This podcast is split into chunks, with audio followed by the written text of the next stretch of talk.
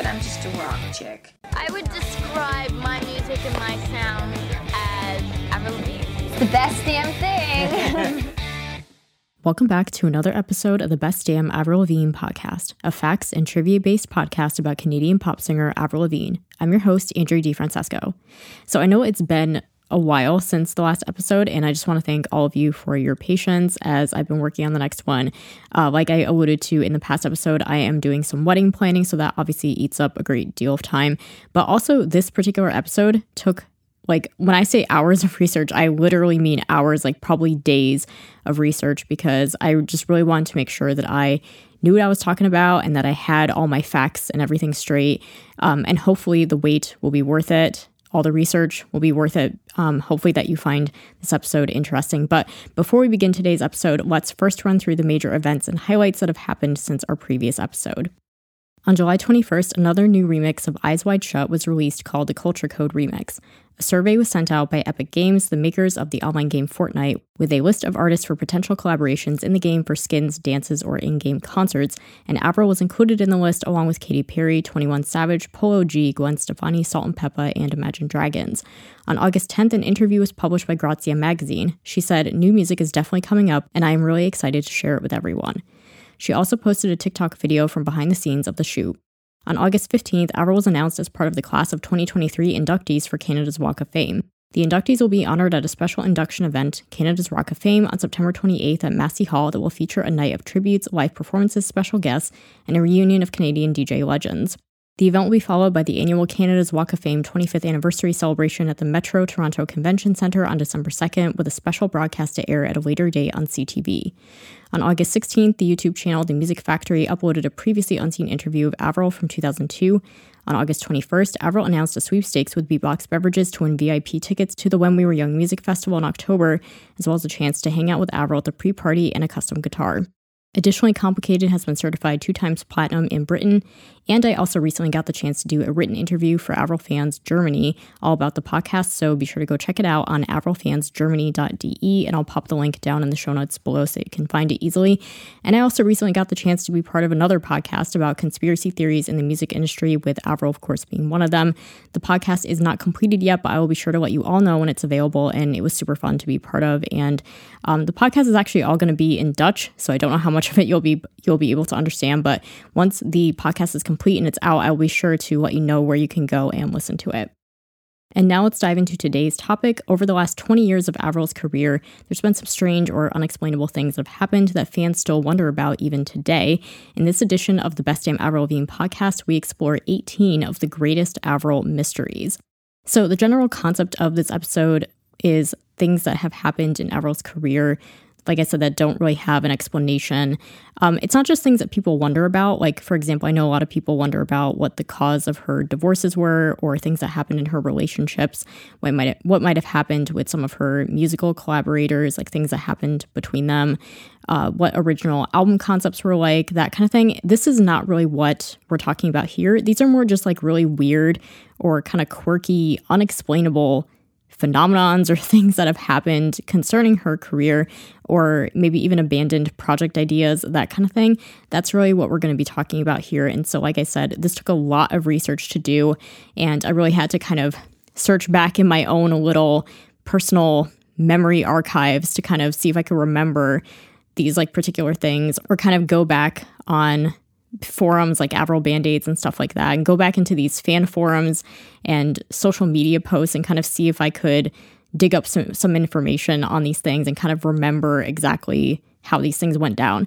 So, like I said, hopefully the research is worth it and that you find this episode really interesting. We might even have enough mysteries here to warrant a part two potentially in the future.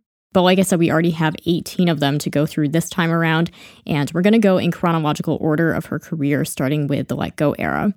So, our first mystery of the Let Go era is what happened to the original interview that was infamously used by Weird Al in 2003.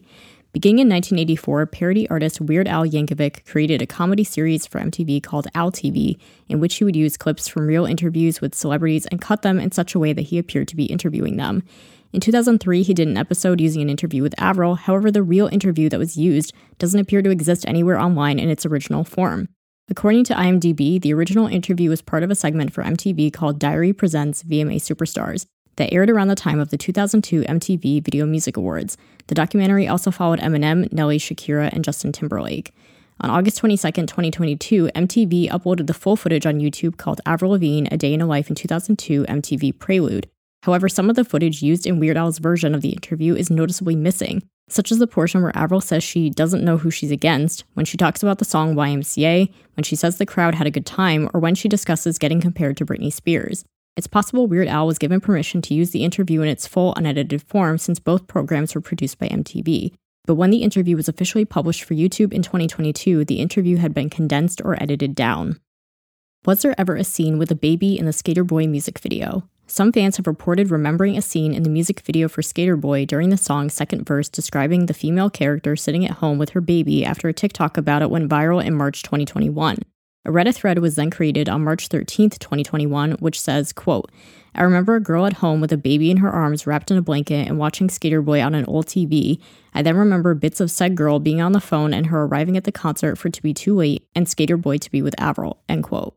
However, the scene doesn't exist at all in any versions of the music video that have aired on television or been uploaded online.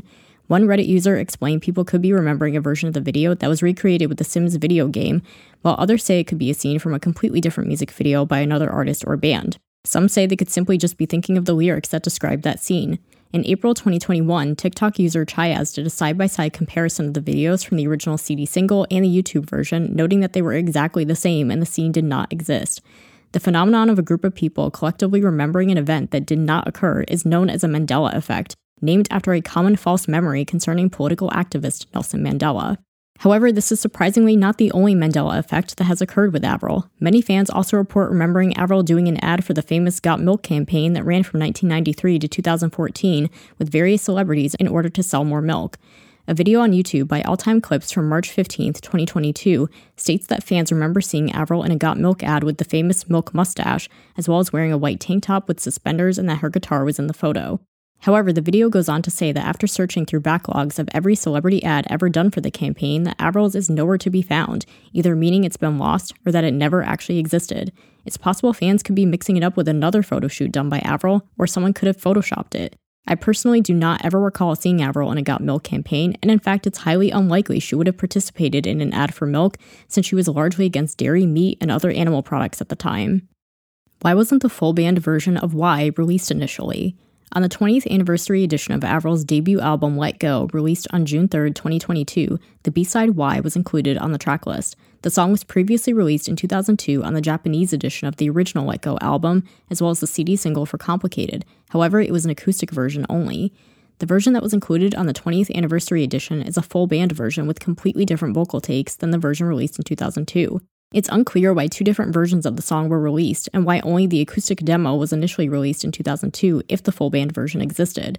It's possible the label or Avril herself did not like the more country sound of the full band version, as it did not properly represent her as a pop rock artist at that time, and they instead released the acoustic version. They then might have decided to include the full band version as an alternate edition for the 20th anniversary release.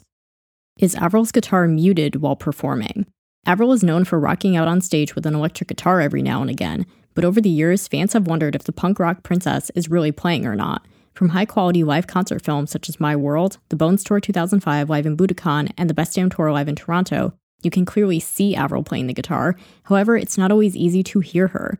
This has led many fans to wonder if the volume on Avril's guitar is turned down very low, or if the guitar is even plugged into an amplifier at all. While it's definitely tricky to distinguish Avril's guitar from the rest of her band during live performances, it's unlikely she's faking it.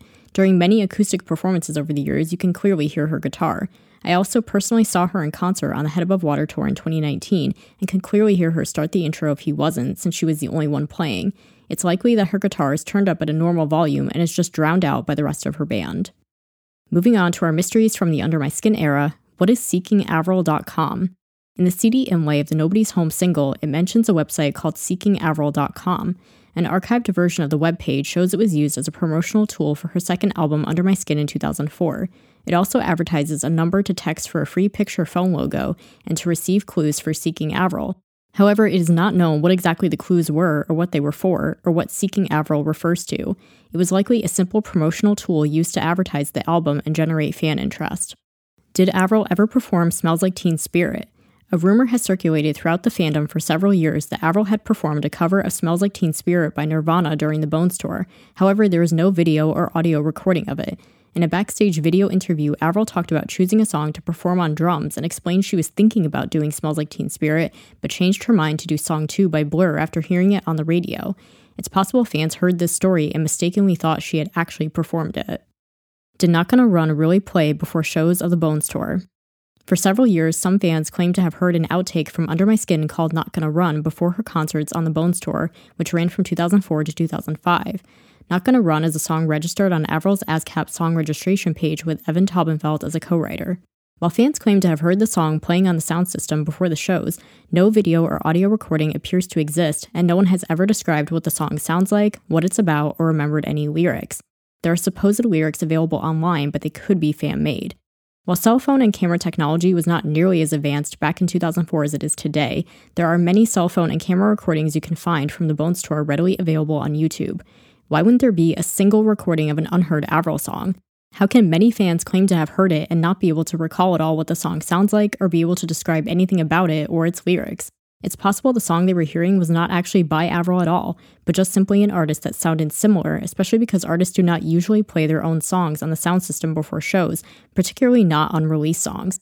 It's also possible fans just made it up. Was complicated on the Live in Budokan DVD dubbed. In 2005, Avril released a live concert film of the Bonez tour called Live in Budokan, which was filmed in Budokan, Japan. The full concert can be found on YouTube. However, the performance of the song Complicated in particular appears to be dubbed with entirely different audio than what the rest of the concert sounds like. Her voice is noticeably higher pitched and cleaner and crisper sounding. The editing is especially noticeable since the ending phrase of no, no, no sounds like the rest of the live concert again. So the question is Is this audio dubbed, and if so, why? I tried reaching out to Sony Music Japan via Instagram DM to see if I could get in contact with the editors of this DVD, but unfortunately to no avail. So, using my best educated guess, it's likely that the audio of the live performance may have gotten corrupted during the editing process, or perhaps it just didn't sound good, or the quality of the recording wasn't clear enough. Whatever the reason for the dub, it appears Avril went into a studio and re recorded the song in its entirety, which was then dubbed over the film. As for why the last line is left intact, it could be a simple editing mistake, or perhaps that portion of the recording was the only salvageable part of the performance. It could have also made it easier to transition from the in studio performance back to the live performance, since the room acoustics are noticeably different. I couldn't think of any mysteries for the Best Damn Thing era, so moving right along to the Goodbye Lullaby era, did the song Hello ever actually exist? In 2011, a limited fan edition of the CD single for Wish You Were Here was released, on Avril's official website, the tracklist was advertised as featuring the original version of Wish You Were Here, the acoustic version, and both the album and acoustic versions of an unheard track called Hello. However, fans ended up receiving a different version of the CD, which instead featured the live acoustic version of Smile and the acoustic version of What the Hell in place of both versions of Hello. After a series of email communications with Avril's team by a former administrator for Avril's official website, it was confirmed that the version featuring Hello was posted in error and that the track didn't actually exist fans were offered a refund and were not required to return the CD. As for why the error itself occurred in the first place, it was either simply a typo or a placeholder if the final tracklist was not yet known. It could have also been confused with the actual album track, Goodbye. Are the instrumentals for Gone, Candy, and Complete Me real? In 2011, the instrumental tracks for three songs leaked online with the titles of Gone, Candy, and Complete Me, all supposedly scrapped songs from Avril's 2011 album Goodbye Lullaby. Gone was confirmed by Avril's co writer Evan Taubenfeld to be a real track from the album. However, he did not comment on the authenticity of the leaked instrumental itself. The instrumental for the song titled Candy sounds identical to a brief snippet of a song Avril played in a vlog she uploaded to her YouTube channel, where she was in the recording studio with producer Alex da Kid and songwriter Skylar Grey. However, Avril never confirmed the song's title. And lastly, Complete Me is registered on Avril's ASCAP song registration page with the alternate title Hello Heartache, a track which did eventually appear on Avril's next album in 2013. The biggest mystery here is, of course, if these leaked instrumentals are the real deal, and if so, why did they leak, and why did only the instrumentals leak? Many of Avril's scrap songs from various albums have leaked over the years due to buyers or traders purchasing them, but always with full vocals intact. If these instrumentals are authentic, why didn't the full versions with the vocals leak instead? Is it possible these instrumentals are fan made? Evan never confirmed what Gone sounded like, so it wouldn't be that difficult to make up any kind of instrumental track for it. and a relatively skilled musician could come up with a full music track based off the tiny snippet Avril played of Candy from her studio vlog. However, Complete Me would be much harder to create a track for, as it did end up becoming the basis for a song which ended up on Avril's next album two years later. The most likely explanation here is that perhaps the instrumentals without vocals were the only versions of the songs available for purchase, or what was only available at the time the interested party was looking for songs to buy. Perhaps these were just demos that hadn't been fully recorded yet, and the person who sold them figured nobody would miss them if they were sold. Or maybe they were unfinished demos that another artist was interested in purchasing to use to write new lyrics to, but ultimately decided to scrap. No matter the explanation, the full versions with vocals remain a mystery to this day. Was Avril's Much Music Video Award given to Justin Bieber? In 2011, Avril was nominated for a Much Music Video Award for Your Fave Artist, which was voted on by the fans. Fans could see via online voting that Avril had won by about 4,000 votes, but the award was instead given to Justin Bieber. The most likely explanation for this is that Much Music can possibly choose to override votes at their discretion. Savannah Alday wrote an article titled Does Your Vote Count? How Award Shows Decide Winners in April 2020 for the website withtheband.co, in which she describes how different award shows choose their winners. While there is no information in the article on how the MMVAs decide their winners, there is information on the MTV VMAs which are similar, and this is what she had to say about their voting process. Quote, MTV tallies the votes and declares the winner, but if the voting process is interrupted, tampered with, the VMAs reserve the right to select the winners themselves. Their voting rules continue by stating that the VMAs reserve all rights to cancel, terminate, amend, modify, extend, or suspend the voting process, and reserves the right in its sole discretion to determine the winners restating that at the end of the day, voting is really determined by MTV slash VMAs. There is no record that they have ever utilized these clauses to override fan votes. End quote. All this is to say that the MMVAs could possibly have built a similar clause into their voting process, but this cannot be proven or be proven that they overrode votes in this particular case. It's also possible the awards are bought by the artist management. Justin was rising in popularity during this time, and it's possible the show wanted to award a more popular current artist to gain ratings. The same was rumored to have happened with Lady Gaga being awarded Your Fave International Video over Britney Spears. What was Avril filming in 2012? On August 1, 2012, Avril was photographed by the paparazzi shopping out in Hollywood. In one photo, a cameraman can be seen behind her filming while inside a clothing store called Pop Killer. She was wearing white leggings with lightning bolts on them, which were later revealed to be from the upcoming spring 2013 collection of her clothing line Abbey Dawn. Whatever Avril was filming that day was never actually released. It's possible it was a TV commercial for the new Abbey Dawn collection. However, the collection never got released because Abbey Dawn was dropped from its distributor at this time, which would mean if a commercial was filmed, it would also get shelved. It's also possible that Avril was filming a behind the scenes vlog, as she had uploaded several videos for What the Hell TV in 2011 and 2012 during the Goodbye Lullaby era to keep fans up to date with her latest projects. This was possibly a video for that project. However, videos for What the Hell TV concluded with the release of the Goodbye music video posted earlier that March, and she did not resume videos like this until November 2013 under the rebranded Avril TV. Moving on to the Avril Lavigne era, why does the self titled album have no proper sign off or acknowledgement to the fans in the liner notes? In the liner notes of Avril's 2013 studio album Avril Lavigne, the thank yous simply end with Avril thanking various people involved in the creation of the album, but no proper sign off, which is uncharacteristic of Avril's albums up to that point. There is also no direct thank you to the fans, who she previously always mentioned in the liner notes of her albums. It's possible there just wasn't enough room to include everything in the booklet, a printing error, or the final version of her thank yous did not get completed in time before the booklets went to print. Additionally, the booklet contains an incorrect lyric in the second verse of Sippin' on Sunshine, when it says, like a box of cheap wine, instead of, boy, you're blowing my mind. It's possible the lyrics were typed from an early draft of the lyrics before the lyrics might have been changed. Was there ever a version of rock and roll featuring Pink? Rumors began circulating around the time of the Avril Lavigne era that pop star Pink was supposed to have been a feature on the album track Rock and Roll. The rumor stems from an article by Digital Spy posted on May 11, 2013, which contains a summary of an interview she gave with 4Music. When discussing rock and roll, she says, It's a song that I'm just putting the final touches to now. I wish I could tell you more about it, but you'll have to wait. The article goes on to say, quote, when asked if the album will contain any other collaborations, she responded, um, that one, which is why I can't say anything yet. We're in the process of making that happen. It's not confirmed. I'm trying to do something right now. Like I've been in the studio for the past four days working and I can't really say anything until it's done. Further probing on a female collaboration resulted in Lavigne saying she hopes that rock and roll will be it. End quote. It is unknown how fans concluded the collaboration was with Pink, or why the feature version was never released if it was even recorded at all. It's possible the collaboration was scrapped due to label disagreements, since the two artists were under different record labels at the time. At this time, Pink was signed under RCA Records, which was Avril's former label from 2004 to 2011. Avril had experienced creative issues with RCA during her time with them, and it's possible the label did not want their artists working with Avril, or it's possible Pink was simply not interested in the project. It's also possible the collaboration was actually recorded, but neither the labels nor artists were satisfied with the result and decided to scrap it in favor of a solo version. Fans also speculated the female feature could have been Miley Cyrus. Moving on to the Head Above Water era, did Avril have plans to make a fragrance for Head Above Water? The website trademarks.justia.com shows that two trademarks were registered in November 2018 under Avril Lavigne Music and Entertainment LLC.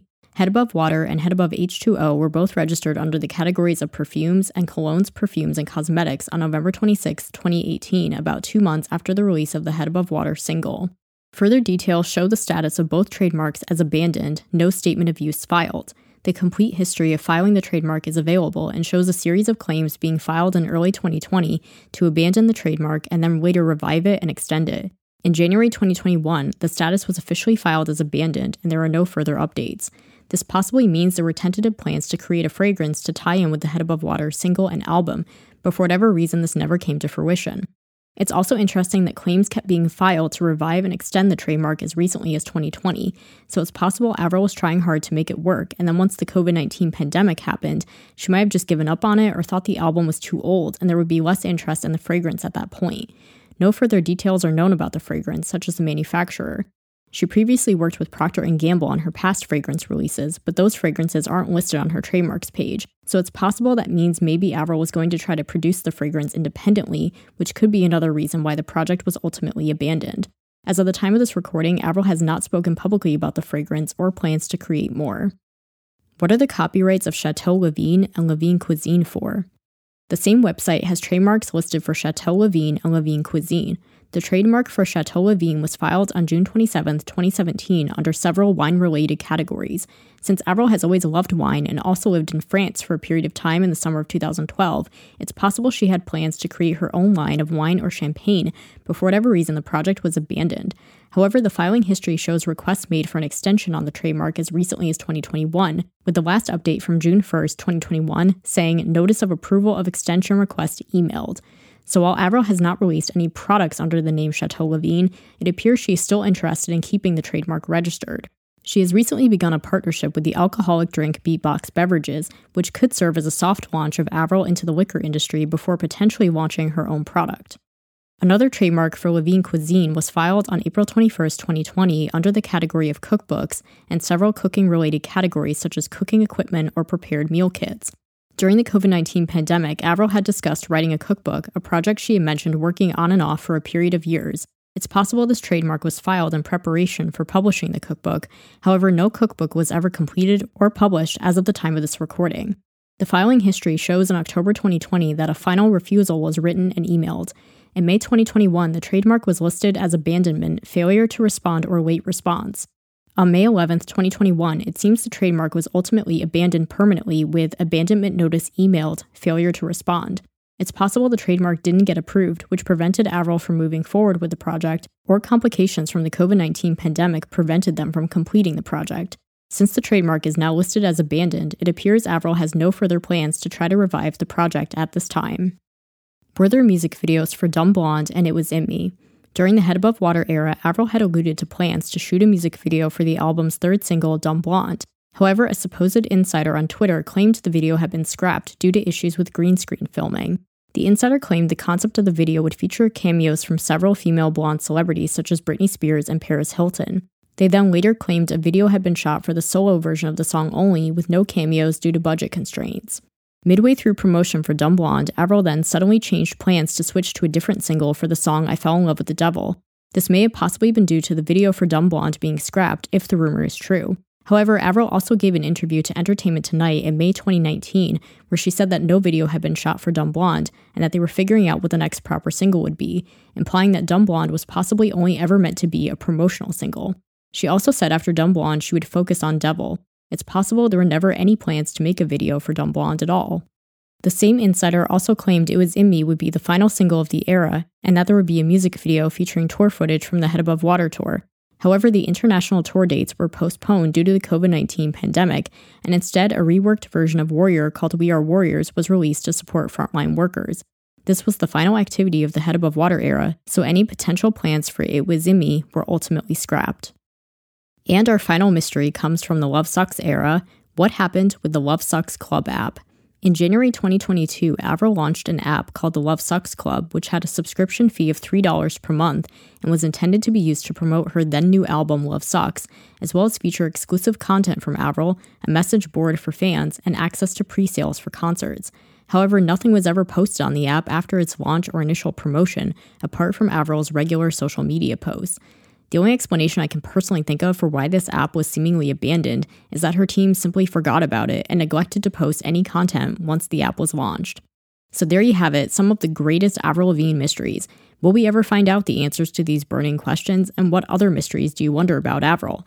Let me know over on the podcast Instagram page at bestdamnavrilpod or email bestdamnavrilpod at yahoo.com. There's surely many other mysteries we're all wondering about Avril that I can do a part two sometime. But for now, we conclude this episode of the Best Damn Avril Lavigne podcast.